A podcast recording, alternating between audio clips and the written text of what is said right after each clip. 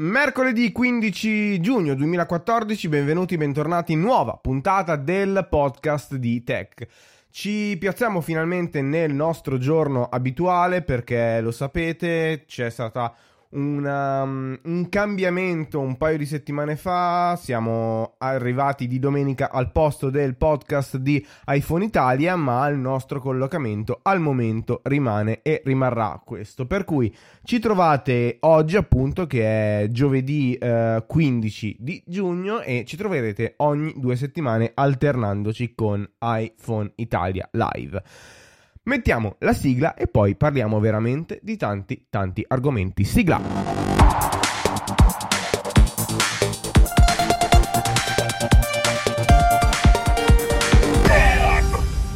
Esatto, tech, vi ricordo ovviamente che siamo live su Spreaker.com, per cui se ci state ascoltando alle 17, 31 e 32 esattamente, punto zero, in eh, questo momento vi ricordo che potete interagire con noi, quindi potete andare su Spreaker.com, collegarvi con un qualsiasi social network e scaricare, oppure scaricare l'applicazione e andare sulla pagina della diretta e commentare la diretta con noi. Perché parlo al plurale? Perché ovviamente non sono da solo, ma con me c'è ovviamente il buon Claudio Sardaro. Claudio, ciao e benvenuto.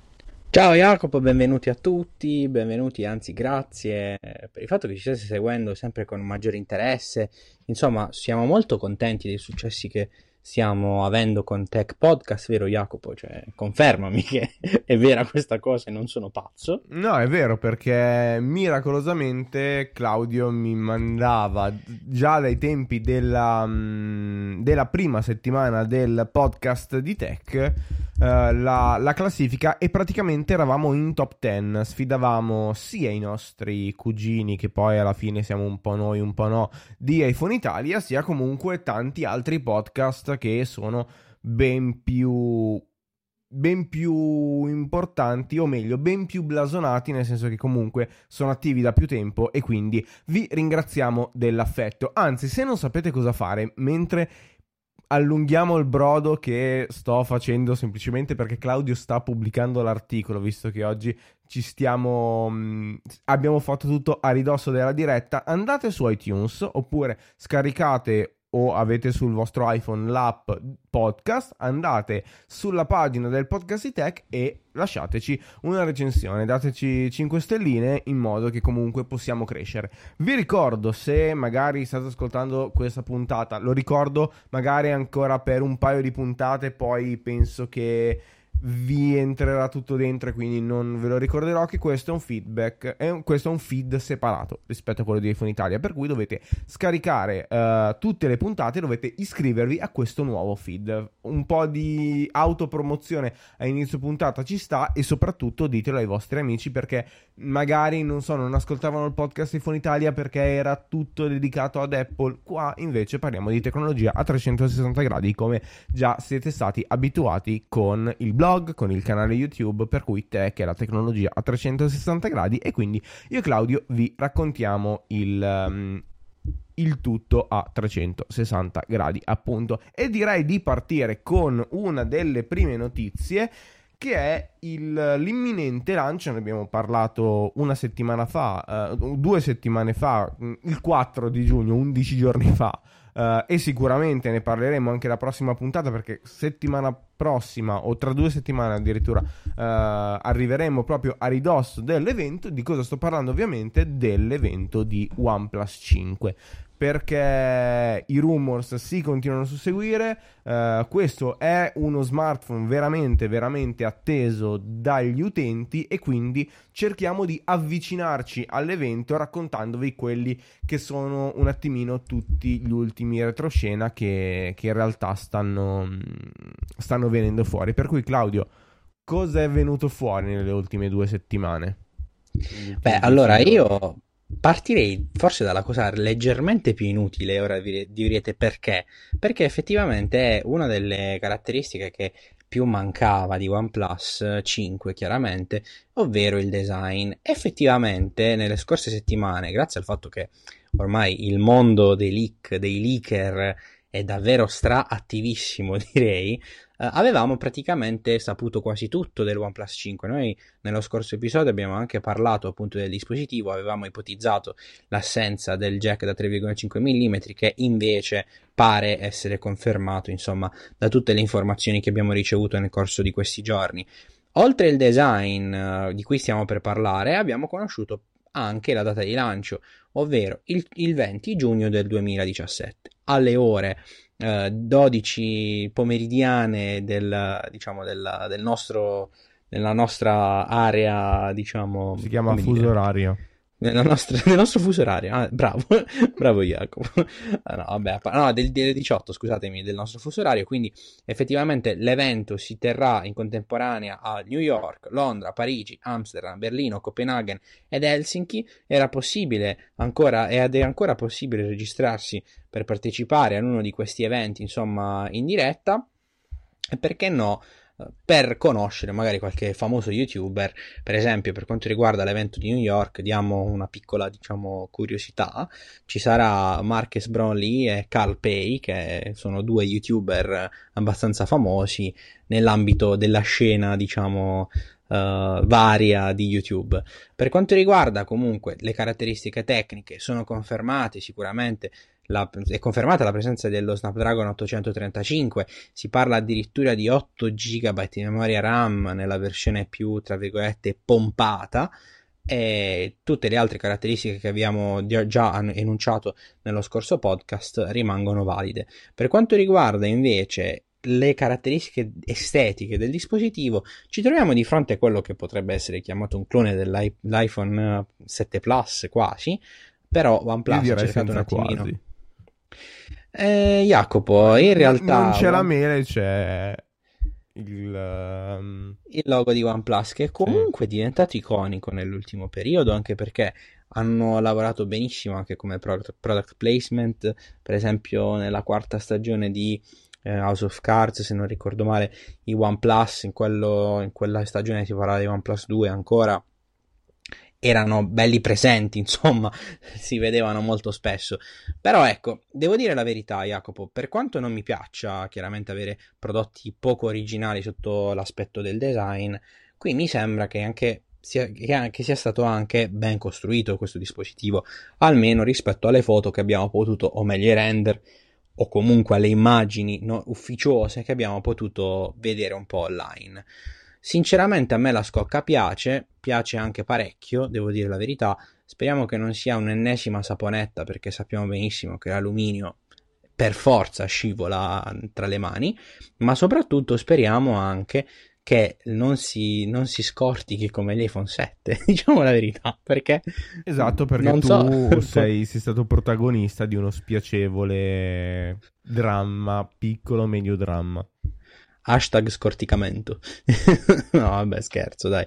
Comunque, mm, diciamo che OnePlus 5 non ha quasi più segreti. Le bande de- per le antenne dovrebbero essere celate nella scocca, così come succede su iPhone 7, quindi dovrebbero avere lo stesso più o meno mm, colore della, della scocca principale. Vedremo un po' quali colorazioni ci saranno. Abbiamo parlato di colorazioni un po' particolari con un rosso, con una colorazione diciamo quasi arcobaleno in quello che avevamo visto qualche tempo fa anche su tech.it. Quindi diciamo che sappiamo quasi tutto di questo OnePlus 5, ma ci manca l'ufficialità, soprattutto ci manca di vederlo dal vivo perché secondo me per quanto copiato tra virgolette un, come design da o mutuato da, da iPhone 7 Plus, per me questo sarà un bel dispositivo, secondo quello che sto che sto vedendo insomma un po' in giro.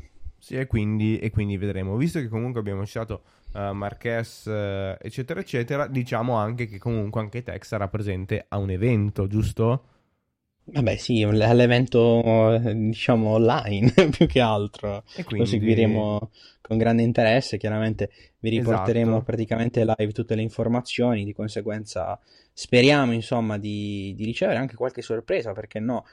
OnePlus, da quello che è stato divulgato negli, nei giorni scorsi, ha annunciato che non svilupperà più le prossime versioni di Android per il OnePlus 2, quindi comunque arriva l'introduzione di, per il supporto di uno smartphone che è stato interessante, però a causa di un processore che scaldava effettivamente troppo non è stato particolarmente considerato da parte dell'utenza, quindi ecco diciamo che um, OnePlus eh, potrebbe sfornare qualcosina di nuovo, eh, secondo me, magari quindi, quindi tra un po' di tempo, alla OnePlus X per intenderci. E quindi sicuramente vedremo il, il nuovo smartphone. E per uno smartphone che in teoria uh, dovrebbe uscire, anzi uscirà sicuramente il 20, per cui veramente manca una, vanta- una manciata di giorni. Un altro smartphone, Claudio, è stato appena presentato. Stiamo parlando del successore di uno dei Best Buy che anche tu nelle scorse settimane hai elogiato, ovvero il successore di Honor 8. Ovviamente si chiama Honor 9 ed è un dispositivo dalle caratteristiche veramente, veramente importanti. Perché comunque Parliamo di un display IPS da 5,15 pollici con risoluzione Full HD. Abbiamo il processore Kirin 960 da uh, 2,4 GHz, è un octa-core. La GPU è una Mali GT um, G771, uh, 4 o 6 GB di RAM, memoria interna da 64 o 128 GB. Abbiamo Android 7.1 Nougat, una doppia fotocamera posteriore da 12 megapixel più 20 megapixel con ovviamente il solito giochino che fanno in Honor barra Huawei, quindi il sensore colorato RGB con quello monocromatico. Abbiamo un'apertura focale f2.2 con registrazione video in 4K, la registrazione mm, Invece la fotocamera frontale è una 8 megapixel con apertura f2. Abbiamo ovviamente il jack delle cuffie da 3 mm e mezzo e abbiamo un Mm, una batteria da 3100 mAh con il supporto alla ricarica rapida. Per il momento, appunto, il telefono è stato presentato in Cina, ovviamente ci sono diverse colorazioni, parliamo di oro, parliamo di grigio, parliamo di nero e parliamo di blu um, è in vendita esattamente da domani ad un prezzo uh, di partenza di uh, eh, 299 euro, mentre nella versione top arriviamo a 399 euro. E sicuramente quello che, mm, quello che mi viene da e quello che mi viene da dire è che comunque Honor si si dimostra sempre più un'azienda importante. Forse Honor is the new Huawei, mi verrebbe da dire, perché sappiamo che Honor è una costola di, mm, è una costola di Huawei e in sostanza cosa succede? Succede che mi sembra, e poi Claudio ovviamente dimmi la tua, um, l'azienda fa un pochino, secondo me, giustamente, uh, ri- ritornare al- alla mente quella che in realtà era la Huawei di P6 con degli smartphone comunque abbastanza Uh, importanti dal punto di vista della scheda tecnica, l'abbiamo appena letto, ha praticamente um, quasi tutti i migliori componenti attualmente sul mercato con però un prezzo estremamente combattivo. Per esempio, lo citavi anche tu nello scorso podcast, uh, l'Honor 8 è stato uno dei best buy del 2016 e secondo me questo Honor 9 anche attualmente uh, in Cina e poi sicuramente vedremo quando e se arriverà nel nostro paese um, è uno smartphone estremamente combattivo cioè mh, mm, competitivo più che combattivo. Sì, sì, sì, sì. Allora, mh, mm, direi che vabbè, il fatto che arrivi da noi è pressoché certo, anche perché durante il corso di questo mese sicuramente ci sarà un evento di Huawei, quindi di Huawei, scusatemi, di Honor, ecco. si confondono facilmente le aziende perché è la stessa, come dicevi tu. Oggettivamente sì, sono d'accordo con quello che dici.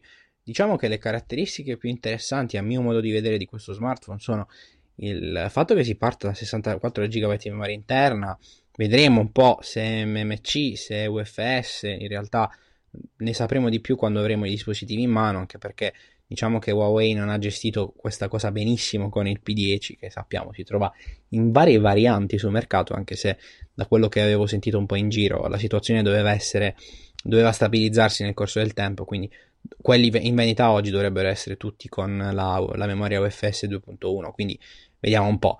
Uh, al di là di questo, devo dire che secondo me questo è per la prima volta un, un vero best buy ancora di più dell'Honor 9, soprattutto se dovessimo avere prezzi che partiranno 8. teoricamente. Sì, sì, dell'Honor 8. Se dovessimo avere prezzi a partire da, che ne so, di solito L'anno scorso Huawei ha aumentato di una cinquantina di euro il prezzo al cambio di quello che aveva del dispositivo che aveva annunciato, cioè l'Honor 8 in, durante, in il, um, sì, durante la presentazione in Cina. Quindi se parliamo di 2,99 speriamo di vederlo a 3,50, 3,49, ma più probabilmente la versione base la troveremo a 3,99 che comunque è un prezzaccio eh, nel senso che comunque abbiamo il processore migliore di Huawei al- attualmente disponibile, abbiamo un'ottima GPU chiaramente integrata nel processore, abbiamo uno schermo assolutamente buono, anche se non parliamo di stra risoluzioni fantastiche, fantasticherie particolari. E ne abbiamo parlato ma, anche abbiamo... in conclusione la scorsa puntata. Sì, ma poi tra l'altro parliamo anche di, di, una fotocamera che se è quella di, di, P10 dovrebbe essere ottima sotto questo aspetto. Cioè, parliamo di un dispositivo che davvero è difficile non consigliare, ma secondo me dobbiamo stare attenti ad una cosa. Il P10 costa circa street price quasi 399 euro, quindi a quel punto veramente sa a voi decidere se vi piace di più l'alluminio o se vi piace di più il vetro perché questo P, P10, P no, eh, 1, 2, 3, questo Honor Huawei 9. Honor 9, comunque ragazzi con i nomi Honor e Huawei, cioè, wow, l'Honor Huawei. 9, dai, l'Honor 9 oggettivamente si differisce dal P10 quasi esclusivamente per la scocca, nella scocca. Quindi cioè, sarà interessante poi capire quale dispositivo è più bello, è più comodo da tenere in mano, da utilizzare tutti i giorni. Io ho visto il P10, cioè nel senso l'ho, l'ho potuto utilizzare per qualche, per qualche, ora, effettivamente a me piace tanto come, come, come device in generale. Quindi, quindi, no? quindi sì, sicuramente, sicuramente vedremo. La cosa abbastanza importante è, secondo me, individuare in tutto questo il ruolo di Honor nel, innanzitutto nell'ecosistema mondo e poi anche nell'ecosistema, mm, nell'ecosistema internazionale nel senso proprio del mercato. Quindi eh, sia appunto eh, in competizione con Huawei e poi in, um, in competizione con, con, quello che in realtà sono anche i, mm, i dispositivi di, di, cui per esempio abbiamo, vi abbiamo parlato nello scorso podcast come ad esempio il G6 in questo caso mm-hmm. Claudio tu uh, vedi un po' una cannibalizzazione? Abbiamo detto hai detto giustamente P10 il top di gamma di Huawei attualmente si trova praticamente allo stesso prezzo a cui dovrebbe essere lanciato presumibilmente più o meno nel nostro paese appunto questo Honor 9 tu vedi in realtà una cannibalizzazione tra i due top di gamma de- di due lati alla fine della stessa medaglia, diciamolo.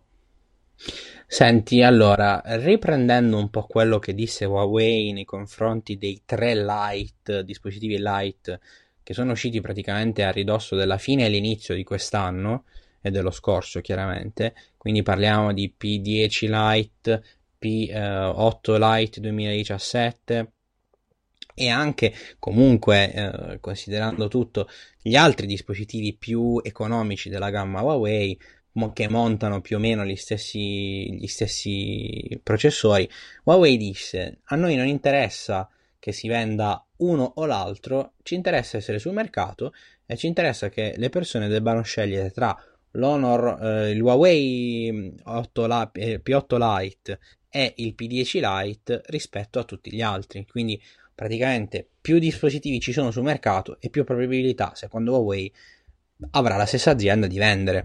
Di conseguenza, soprattutto se questi dispositivi sono effettivamente lo stesso, perché dovrebbe essere così, il P10 e l'Honor 9, alla fine, essendo lo stesso device, non è che si cannibalizzano più di tanto, anche a livello di aggiornamenti.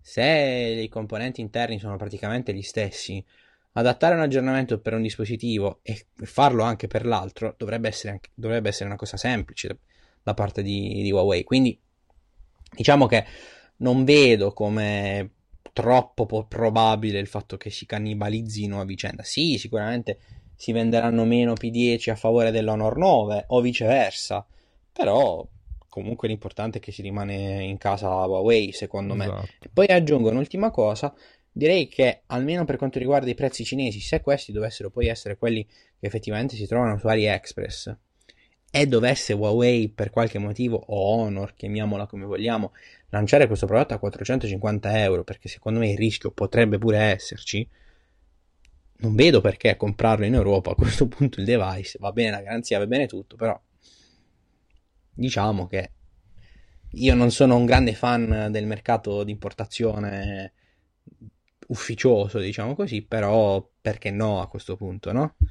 Esattamente, e da una sfida interna tutta in casa Huawei direi di passare alla sfida del secolo. È il titolo della puntata per cui entriamo in questa sfida perché ripeto è il 15 di giugno oggi ufficialmente in Italia arrivano sia il Surface Pro che il Surface Laptop e quindi anche in competizione, tra virgolette, con uh, i due podcast che avete sentito, uno in seguito all'altro, uno dove abbiamo parlato di Surface e il giorno dopo con iPhone Italia Live speciale WWDC in cui è stato presentato iOS 11, direi che la sfida è ancora aperta e soprattutto la sfida è sempre di più aperta, perché da una parte abbiamo il Surface Pro con uno schermo Pixel Sense da 12,3 pollici, dall'altra parte lo sapete iPad Pro in due tagli di schermo, 10 pollici e mezzo da una parte e 12,9 dall'altra. Abbiamo da una parte i processori A10 Fusion, A10X Fusion, 6 core 6 core in combinata, quindi 3 a basso consumo e 3 ad alto consumo, con contro invece la settima um, generazione di processori Intel Core per cui abbiamo uh, il Core M3, Core i5, i7 ovviamente a basso consumo però comunque abbiamo visto dall'altra parte che il nuovo processore A10X batte addirittura in alcuni casi i processori montati sui MacBook Pro che quindi non parliamo di quelli a basso consumo ma quelli ad alto consumo. Da una parte abbiamo il comparto fotografico con uh, 5 megapixel all'anteriore e posteriore ad 8 megapixel, dall'altra parte invece abbiamo um, un comparto fotografico paragonabile, anzi uguale a quello di iPhone 7 con una fotocamera da 7 megapixel al, uh, all'anteriore e 12 megapixel con la stabilizzazione ottica al posteriore, abbiamo da una parte sul Surface 4 GB di 16 mm, GB di memoria RAM, o meglio, fino a 16 GB. Dall'altra parte, invece, su entrambi i modelli abbiamo uh, di iPad Pro abbiamo 4 GB di memoria RAM. Dall'altra parte, invece, abbiamo um, come, come comparto di input abbiamo il Surface Connect abbiamo il supporto al lettore um, di schede micro SD e uh, l'USB 3 full size, dall'altra parte lo sapete, purtroppo solo la presa Lightning. E quindi direi che la sfida è aperta. Claudio, mm, secondo te, ah, da una parte ovviamente la cosa più importante, mi sono dimenticato, abbiamo Windows 10 S, no, non abbiamo Windows 10 completo, dall'altra parte invece abbiamo attualmente iOS 10.3, ma ovviamente la sfida si fa ancora più interessante dopo la WWC con la presentazione di iOS 11, ve, raccon- ve, l'abbiamo raccontato live, ve l'hanno raccontato in maniera un po' più dettagliata Claudio e Giovanni domenica con il podcast di iPhone Italia. E direi che la sfida è veramente interessante Claudio, tu in questo caso come la vedi? Cioè vedi in sostanza ancora questo predominio di un sistema desktop oppure mh, Apple con il suo nuovo dispositivo o meglio il suo nuovo sistema operativo? Perché comunque si potrà usare tranquillamente anche sui vecchi dispositivi può dire la sua in questo settore. Senti allora prim- facciamo un, un grande passo indietro per dire una cosa. Dipende per, da tantissimi, no, vabbè, dai, da tantissimi fattori, perché purtroppo ognuno di noi fa un utilizzo diverso dei, dei propri device, ognuno di noi ha, ha, delle esigenze che magari l'altro non ha, e di conseguenza fortunatamente ad oggi sul mercato ci sono queste due proposte che credo, Jacopo, se ci pensi un attimo, veramente cercano di coprire qualsiasi tipo di esigenza che un consumatore, un cliente futuro ipotetico può avere nei confronti di un dispositivo di questo genere. Secondo quello che penso, oggettivamente Apple ha fatto un ottimissimo lavoro col discorso iPad Pro, o meglio iOS 11, in considerazione del fatto che effettivamente l'interfaccia grafica praticamente non dico che si equipara a quella che potrebbe essere un computer di seconda generazione per quello che effettivamente abbiamo potuto vedere rispetto a tutti, tutti, i computer utilizzati nel corso del tempo, perché l'assenza di un puntatore, per quanto negativa può essere positiva se pensiamo a tutte le nuove gesture di drag and drop, di possibilità quindi di spostamento rapido di informazioni, di tab, di file, di, di foto, di qualsiasi cosa, di applicazioni, anche con degli swipe, insomma, secondo me entrare nell'ottica di utilizzo di un iPad Pro in ambito mobile come computer portatile potrebbe essere un qualcosa di molto interessante. Nel frattempo, quando si staccano la tastiera o comunque si utilizza meno mm, la, l'Apple Pencil, di sicuro parliamo di un dispositivo che fa benissimo il compito di tablet, svolge benissimo il compito di tablet. Quindi, da questo punto di vista, è chiaro che chi sta cercando un tablet che possa fare anche tante cose che si fanno con un laptop, effettivamente con iPad Pro cade in piedi. Per quanto riguarda il Surface con Windows 10, con l'ultimo Creator Update, con tutte le potenzialità che effettivamente i processori Intel hanno, o meglio, tutto il set di istruzioni che i processori Intel da 64 bit offrono all'utente attraverso Windows 10, è chiaro che stiamo parlando di un'esperienza ben diversa. Un'esperienza che ha già applicazioni a metodi di input sia vecchi che nuovi, ha la possibilità comunque di far utilizzare il dispositivo come un tablet, ma ha un grande limite, il fatto che al momento Microsoft propone praticamente una sola diagonale di schermo e parliamo di un tablet da oltre 12 pollici che non è un tablet vero e proprio come quello che potrebbe essere l'iPad Pro da 10,5 perché l'iPad, l'iPad Pro da 10,5 pollici Jacopo ha detto benissimo sicuramente potrebbe anche essere più potente almeno secondo i benchmark eh, che sono stati effettuati sui device che sono già in mano degli utenti. Tra l'altro, tu ce l'hai uno per le mani, quindi dopo, questo ce lo puoi dire, ce lo puoi dire tu. Certo, diciamo dal punto di vista della potenza, ripeto, possiamo anche parlare a favore di Apple, ma effettivamente finché secondo me iOS 11 non uscirà ufficialmente per tutti quanti e non arriveranno le prime applicazioni che possano sfruttare i nuovi, il nuovo frame, refresh rate del, del, dello schermo le nuove potenzialità di S11 a livello di applicazioni, quindi chiaramente dovremo ancora aspettare questo momento e le applicazioni hanno fatto la fortuna di iOS su iPhone, dovranno farlo anche per quanto riguarda la fortuna di iPad con iOS 11 e iPad Pro direi più che iPad in generale. Quindi secondo me la partita è quella, l'App Store. L'App Store di iOS 11 deve diventare un grande App Store Esatto. Un'altra cosa secondo me da sottolineare, anzi due.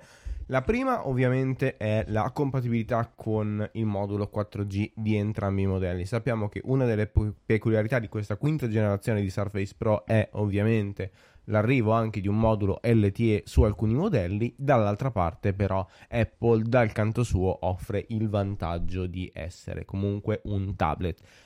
Quasi potremmo dire che iPad è un tablet che vuole fare il computer e invece eh, Surface è un computer che vuole fare il tablet. Cheat di Andrea Cervone e Francesco Siciliani in quel lungo video, mi sembra di 40 minuti che potete ancora trovare sicuramente online.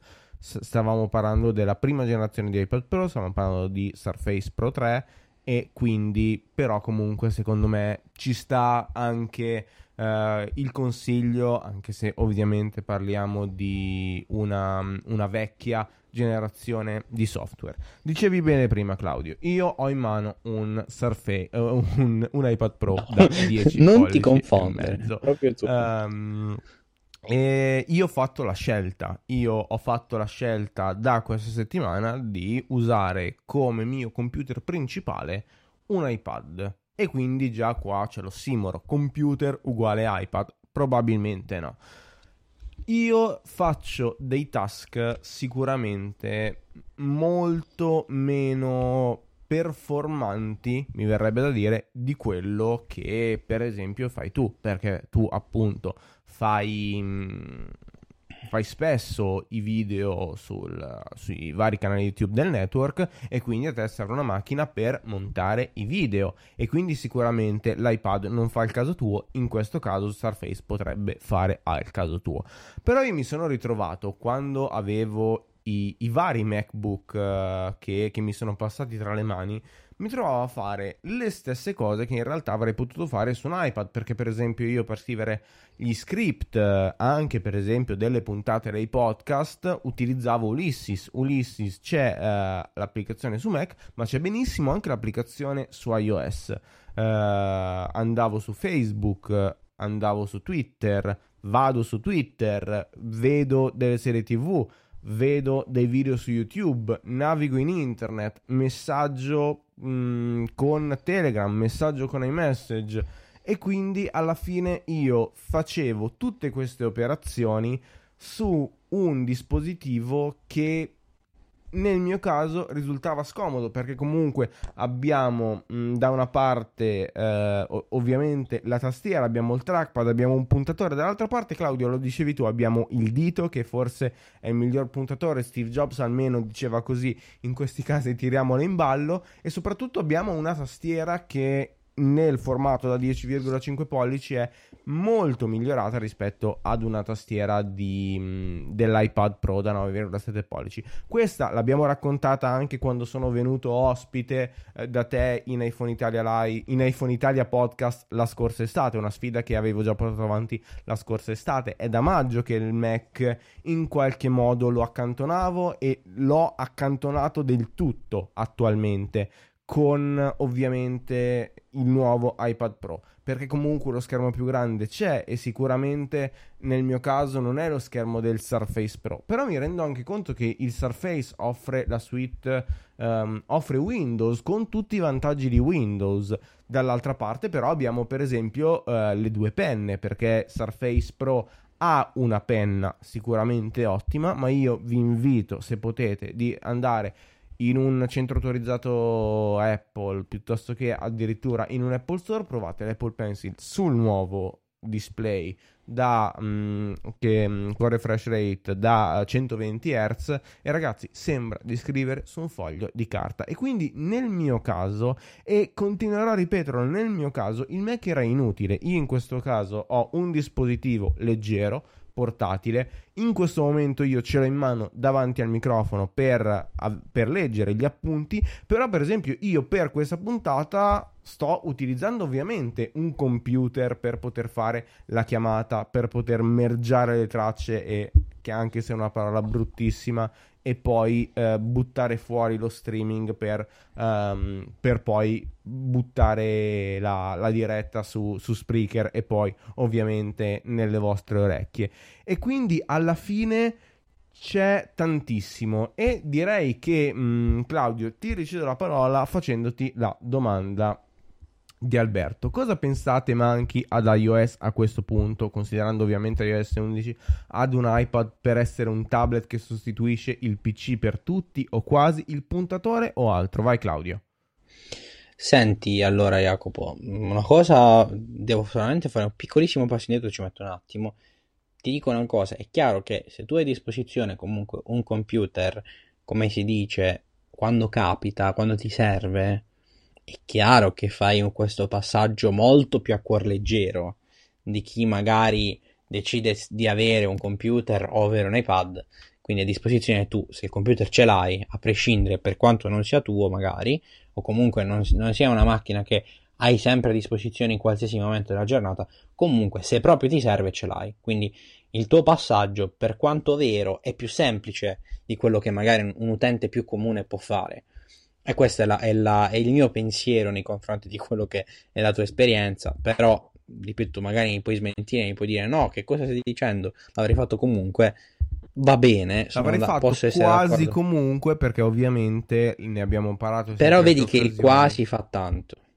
No, il quasi io, fa tanto. Io in teoria potrei fare il passaggio a cuor leggero. Se per esempio durante questa diretta tenessi tu la console, in questo caso durante le dirette gestisco io. Uh, Però un computer tutte. serve sempre. No, perché io la chiamata FaceTime la farei tranquillamente con no, il microfono. Eh, vabbè, ad uno dei due sì. il computer servirebbe ah, sempre. Uno dei due il microfono che... serve sempre. Ecco. Cioè, cioè, il microfono Questo serve magari a tutte e due, però no, il, il computer serve computer, sempre. Scusa, no, io ho, detto, io ho detto il microfono. Sì, ah, scusa. Quindi ci siamo, cioè comunque effettivamente non se ne può proprio fare completamente alme- a meno, almeno può, se ne può fare almeno diciamo al 70%. Ma io direi anche il 90%. Però comunque Però serve. c'è sempre quel 10. Sì, sì, ah, per esempio, tanto per citare uno del settore, Jeff Benjamin, quello che fa i video su 9 to 5 Mac, ha fatto questo passaggio. Perché? Perché comunque lui ha un Mac Pro sul quale, per esempio, monta i video e quindi ha comunque una macchina portatile che però sostituirà il 90% di, di, di, tu, di, tutto quello che fa. Comunque una, una, macchina serve. Non c'è attualmente un dispositivo portatile veramente portatile perché il Surface sì può essere, cioè non so, per esempio io mh, leggo anche sul, sull'iPad. Non so quante persone vedrai bene con un Surface a leggere. No, no, chiaro. Comunque, dai, andiamo avanti, rispondiamo alla domanda di Alberto. Per quanto mi riguarda, ciò che manca all'iPad potrebbe essere il puntatore per quanto concerne tutto il discorso del montaggio video, perché per quanto Apple Pencil possa essere interessante, per quanto il dito abbiamo capito che può essere il puntatore migliore che c'è, secondo me non è ancora così e certa precisione te la offre solamente un qualcosa che sta sullo schermo è piccolino e puoi spostare facilmente. Questo è un discorso che credo sia difficilmente confutabile. Per quanto riguarda tutto il resto, secondo me manca ancora qualcosa a livello di multitasking. Vedi la possibilità, per esempio, di catturare il cioè, che ne so, poter gestire la scheda audio dell'iPad in un certo modo, poter permettere, per esempio, una diretta tra due dispositivi iOS poi col flusso che viene ripreso da quello che sta ricevendo la telefonata e poi mh, accoppiata, diciamo, mergiata, diciamo dall'italiana inglese e generato poi il flusso audio per, per esempio, in questo caso Spreaker, adesso con l'iPad non si può fare, quindi non manca solo il puntatore, manca anche qualche potenzialità in più. Di sicuro ciò che non manca per tutti quanti è la semplicità. Cioè, se c'è qualcuno che cerca un dispositivo per comporre qualche mail, navigare un po' sul web, mh, evitare di scaricare programmi inutili o comunque che possano rallentare un PC classico, effettivamente con un iPad, soprattutto quello economico da 419 euro se non sbaglio, 409 cioè euro, 409 euro, per quanto lì non ci sia la tastiera integrata di, con la Smart Connector, comunque porterà o sta portando oggi a casa un dispositivo sicuramente molto molto interessante.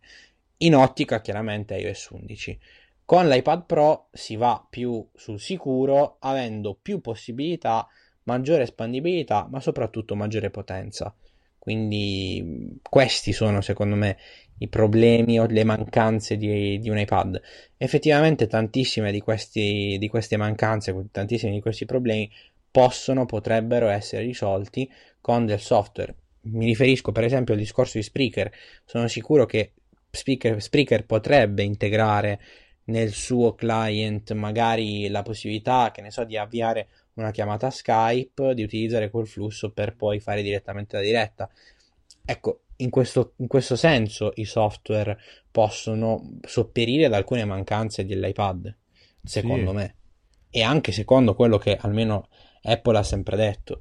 Vedremo un po' se Apple stessa vorrà lanciarsi nella, nel magico mondo di Final Cut anche su iPad, oltre a proporre ai movie, sperando inoltre che, per esempio, Final Cut per iPad, essendo un programma che si nasce pro, però più amatoriale, penso, rispetto a quello che potrebbe e che è tutt'oggi su Mac, costi comunque meno di quello che costa su macOS. Beh, no, ovviamente. Mm, una delle cose di iOS 11 che più gli sviluppatori hanno apprezzato, direi che, mm, che sono le, che sono le, cla- che sono mm, le trial, quindi, quindi vedremo. Mm, sì, certo, sono anche, sono anche queste cose interessanti, quindi...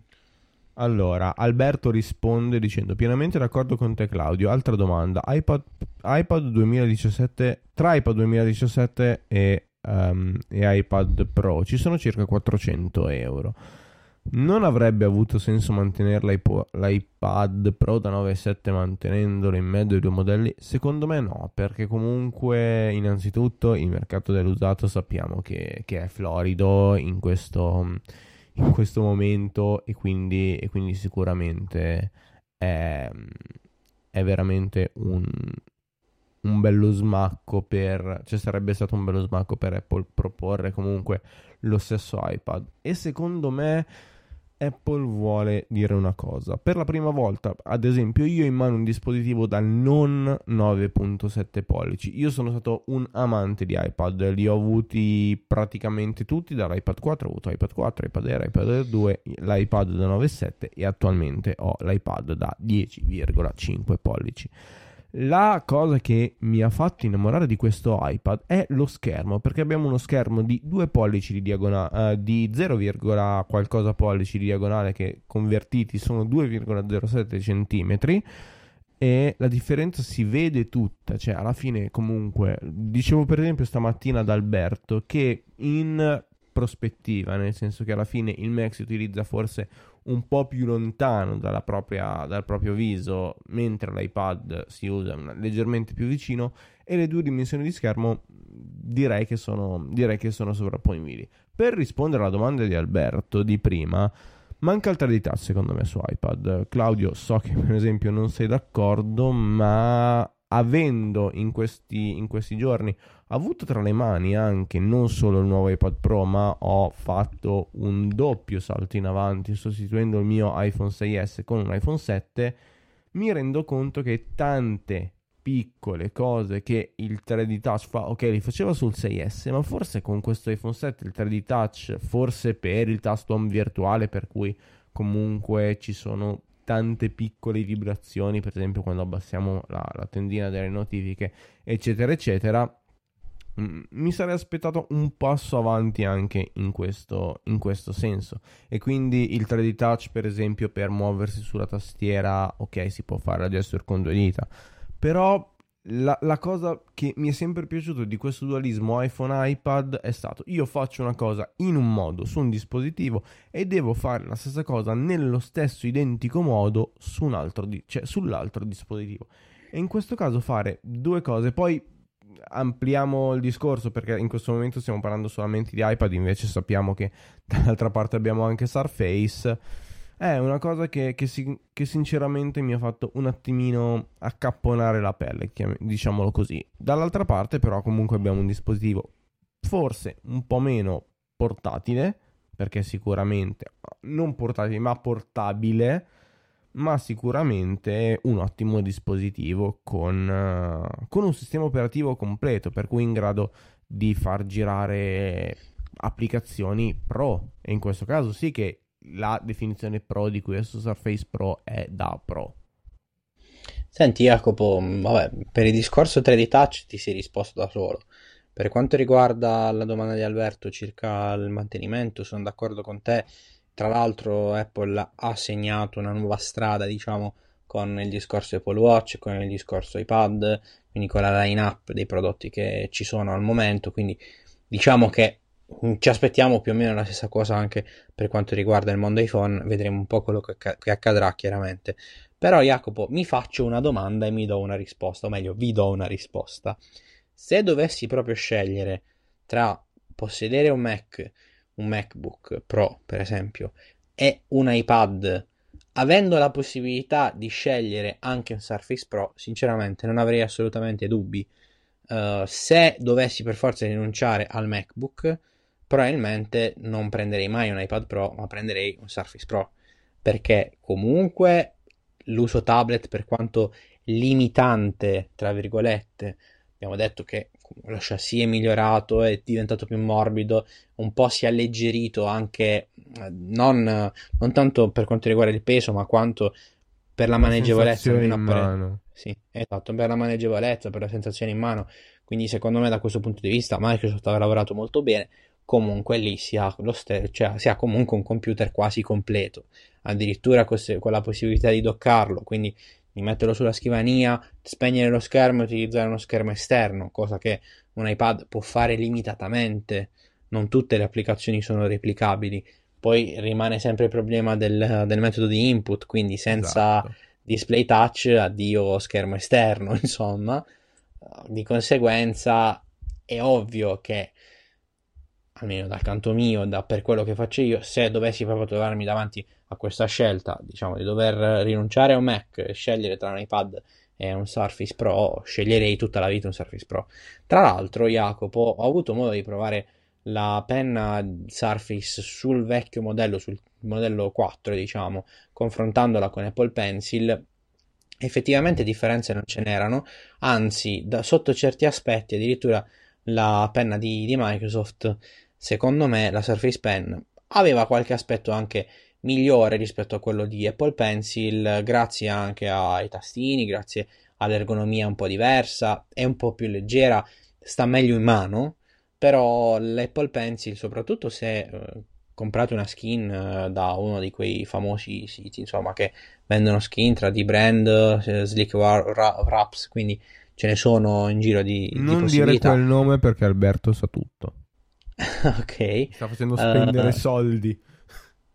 No, no, però dai, a parte Alberto che spende soldi. No, no, io comunque... spendo soldi per colpa ah, di Alberto. Tu... Io l'ho presa la skin per. Uh... Ok.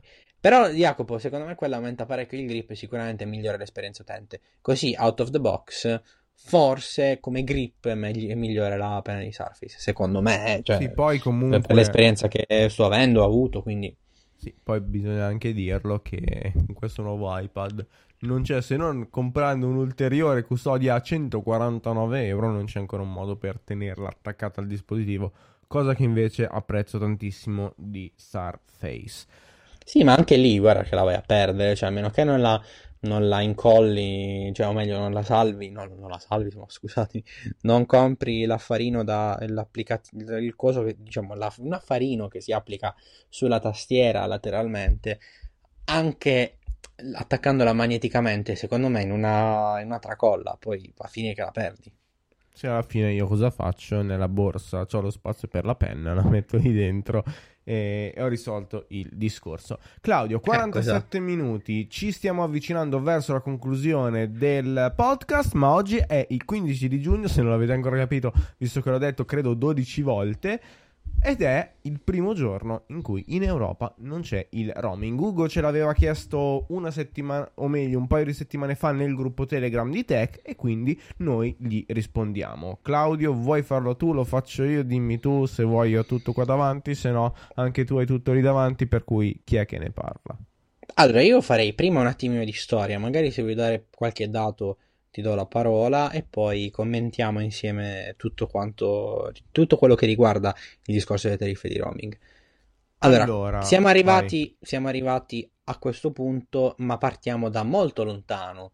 Era fine 2014 più o meno, il momento in cui si parlava già de, di svecchiare un attimino il sistema di roaming per quanto riguarda l'utilizzo delle reti dati cellulare, ma anche delle chiamate degli sms nel, territorio europeo. Uh, L'Europa sappiamo che non, non, è uno Stato federale, ma è una comunità di Stati, quindi a livello interno, per quanto ci sia libero mercato, ognuno offre i servizi mobile più o meno come vuole. Quindi ogni Stato ha i suoi operatori, vende attraverso le proprie reti, si hanno dei numeri regionali con, eh, o meglio, i numeri nazionali con eh, varie, vari prefissi diversi, quindi non è assolutamente come negli Stati Uniti tutto ciò. Al momento, finalmente, dopo un lunghissimo processo di negoziazione sia con gli operatori sia con uh, il Parlamento europeo, addirittura c'è stata anche una consultazione online tempo fa riguardo il discorso dell'eurotariffa, o meglio, per l'eurotariffa, diciamo, parliamo già del passato, di questo nuovo step dell'eurotariffa che ci ha portati praticamente ad azzerare i costi di roaming in grandissima parte siamo arrivati finalmente a questo momento tanto atteso da tutti quanti che comporterà sostanzialmente alcune cose. La prima, che quando andate in vacanza state tranquilli di non spendere milioni di euro in ricariche telefoniche, e questa è la prima cosa sicuramente importante, e tutto ciò si traduce nella possibilità di utilizzare chiamate, sms e gigabyte più o meno come se foste nel vostro paese. Perché dico più o meno? Perché per quanto altri operatori abbiano iniziato a fare chiaramente tutto ciò da qualche tempo, quindi ben prima del 15 giugno, effettivamente Team 3, Vodafone e Wind si sono allineate a quello che l'Europa ha detto e quindi non è che proprio tutti i dati li potete utilizzare all'estero. Ci sono delle clausole che molto spesso non sono ancora state, eh, diciamo, no, non sono ancora note agli stessi utenti. Mi spiego meglio. Se avete una tariffa come la mia, o meglio un'opzione dati come la mia, si chiama Hyper con 30 GB al mese, non pensate di poterli usare tutti e 30 all'estero, sarebbe una pacchia, giusto Jacopo? Che cosa... Esatto, mi, mi sbaglio, visto no? che tra l'altro, la, tra l'altro è la stessa tariffa che ho anch'io. Ecco, quindi sarebbe una pacchia se potessimo fare una roba del genere. Teoricamente c'è un limite a tutto questo utilizzo di traffico. Noi abbiamo riportato, per esempio, sia sulle pagine di tech che su iPhone Italia, delle informazioni, diciamo, più dettagliate riguardanti tutti questi discorsi. Facciamo questo esempio. Citando il virgolettato, se nel nostro paese abbiamo un piano che comprende chiamate limitate, sms limitati e dati per un valore nominale di 42 euro o meglio 35 ivi esclusa, quando si viaggia in un paese estero nell'Unione Europea, quindi che ha aderito a queste, a queste novità, a questa norma, si avrà a disposizione chiamate limitate ed cioè, chiamate sms limitati e almeno 9.1 giga del proprio traffico dati. Perché? Perché ci sono delle percentuali di traffico utilizzabile all'estero. Effettivamente bisogna ancora capire se queste soglie dagli operatori saranno uh, diciamo, valutate, o meglio, saranno effettivamente controllate, perché non è facile che un operatore metta in moto questa macchina di controllo del traffico, però potrebbero essere, diciamo, applicate. Bisogna fare un po' di calcoli in base a quanto il vostro operatore vende, diciamo, nominalmente un gigabyte per capire poi quanti giga potete utilizzare della vostra offerta. Le percentuali variano cioè, anche per quanto siano, siano abbastanza precise, ora Jacopo, uh, ripeto, magari ce lo spieghi un po' meglio tu, per quanto siano abbastanza precise, comunque potrebbero variare da operatore ad operatore. Cioè, la norma c'è, non è che vogliono fare i furbi gli operatori, semplicemente il costo al dettaglio può variare, diciamo così, Jacopo.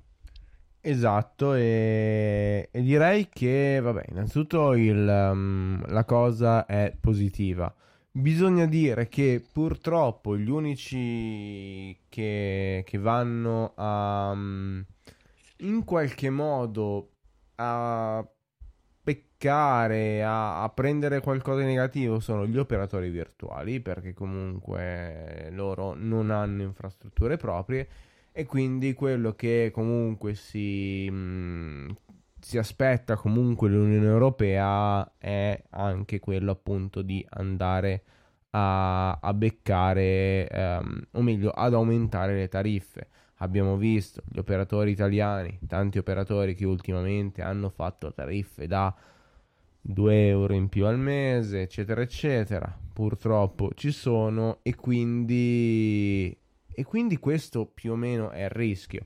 La cosa però secondo me da sottolineare, rispondendo per esempio a, a, Ugo che diceva che lui ad esempio abita all'estero e quindi voleva decidere se, eh, se poteva usare la sua, la sua scheda SIM come eh, la sua scheda SIM italiana come seconda SIM all'estero.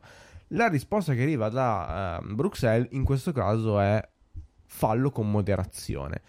Ovviamente eh, il buon consumo, chiamiamolo così, eh, resta sempre la regola base, cioè anche, anche in Italia un operatore di telemarketing potrebbe prendere una SIM con sms illimitati e poi iniziare a spedire SIM pubblicitari a tutti noi poveri malaugurati che magari stiamo aspettando l'sms della vita e poi ci arriva l'sms di un determinato di, di una qualsiasi cosa e quindi con, uh, con la stessa um, diciamo con la stessa con la stessa idea, con lo stesso pensiero, in teoria dovremmo, dovremmo anche poi andare a, a colpire, ad utilizzare i nostri giga. Quindi non so se quando nella tua sim, Ugo, mi riferisco soprattutto a Ugo, la, mm, hai finito i giga, magari se non so, consumi un paio di giga al mese eh, con la tua sim italiana, non credo ci siano problemi, anzi. È una, cosa, è una cosa positiva. Quello che invece adesso Bruxelles si aspetta e è lo step successivo è quello delle chiamate tra paesi uh, dell'Unione Europea, praticamente come se fossimo nel nostro paese, per cui abbattere le barriere un po' come, come, dovrebbe essere uno Stato federale. Allora, Jacopo, il discorso è che, per esempio, facciamo un esempio, diciamo, pratico come hai fatto tu. Team, storicamente, non è un operatore che sta troppo attenta al traffico che si effettua. Questo cosa vuol dire? Non ci vogliamo prendere la responsabilità di dire una cosa in più e in meno, però vi sto facendo, diciamo, l'esempio pratico di ciò che accade effettivamente. Con Ipergigago siamo stati all'estero per più di 4 mesi e utilizzate con moderazione il vostro bundle dati, comprensivo chiaramente del discorso delle chiamate, ci mancherebbe, teoricamente non succede nulla perché Team non ha mai fatto nessun tipo di controllo da questo punto di vista. Non che non possa farlo, perché Team ha già espresso il fatto che si riserva di verificare il corretto uso, il fatto che gli utenti rientrino nelle soglie, ma per quei motivi che ci eravamo detti prima sarà difficile arrivare effettivamente al momento in cui Team, come gli altri operatori, facciano tutto ciò effettivamente, diciamo, secondo me, utilizzando come moderazione tutto quanto, potete stare pure un anno fuori, fuori Italia, non dovrebbe succedere nulla. Effettivamente, cioè effettivamente, lo sto dicendo troppo effettivamente, Jacopo. Non mi hai detto niente riguardo questo. Se vogliamo invece fare riferimento Perché a 3, in diretta. Ok, 3 che è un operatore che storicamente è più attento a questo tipo di situazioni, credo che potrebbe fare discorsi più stringenti riguardo questi, queste restrizioni o questi consigli, queste, questi vincoli, tra virgolette, dati dall'Unione Europea vari, ai vari operatori, agli utenti in generale, facendo dei, dei controlli, possiamo chiamarli anche a campione. Ma anche lì, secondo la mia esperienza personale, usando sempre con moderazione il vostro bundle, utilizzandolo per cose reali, quindi non autoricariche o cose simili, insomma ora non so se si creeranno sinergie strane particolari che permetteranno di fare super autoricariche, spero di no, non ci dovrebbero essere particolari problemi, nonostante magari 3, ripeto, sia uno di quegli operatori che sta più attenta a queste soglie, non che lo fa contro di voi, semplicemente non vuole che ci siano perdite economiche così random perché ci si diverte ad utilizzare la schema all'estero. Bisogna capire se per Team, per 3, per tutti gli altri sarà facile integrare altri contatori un po' più scientifici, ma sicuramente, o meglio, io non, non, non, non, ho alcun dubbio, se dovesse essere così, saranno gli stessi operatori ad avvisarvi dei problemi prima che questi avvengano, quindi magari avvisando l'utente che il 30%, il 40%, il 50% del proprio bundle può essere utilizzato all'estero, oppure no. Questo credo che sarà alla base di tutto quanto. E di sicuro per le prossime, per, o meglio, per le future attivazioni, proposte commerciali, promozioni che arriveranno sul mercato, credo che gli operatori specificheranno un po' meglio magari tutti i termini e le norme di utilizzo. Guardate, non è facile per un operatore, per esempio, come Team, che nel corso del, te- del tempo ha avuto migliaia di promozioni veramente poter tornare indietro e aggiornare i termini di tutte le promozioni che ha venduto fino ad oggi. Sono sicuro che lì fuori qualcuno che ha, per esempio, Team Young da 6 euro al mese esiste ancora. Eh, per quanto sia stata una, una, offerta che di sicuro ha fatto un po' la storia di quella che Team ai, ai giorni nostri, almeno negli ultimi anni, effettivamente mette in grave difficoltà un'azienda che ha fatto tantissime offerte. Quindi vediamo un po' come andrà. Io sono fiducioso e penso anche che queste, queste limitazioni non saranno quasi mai applicate a meno di rari casi.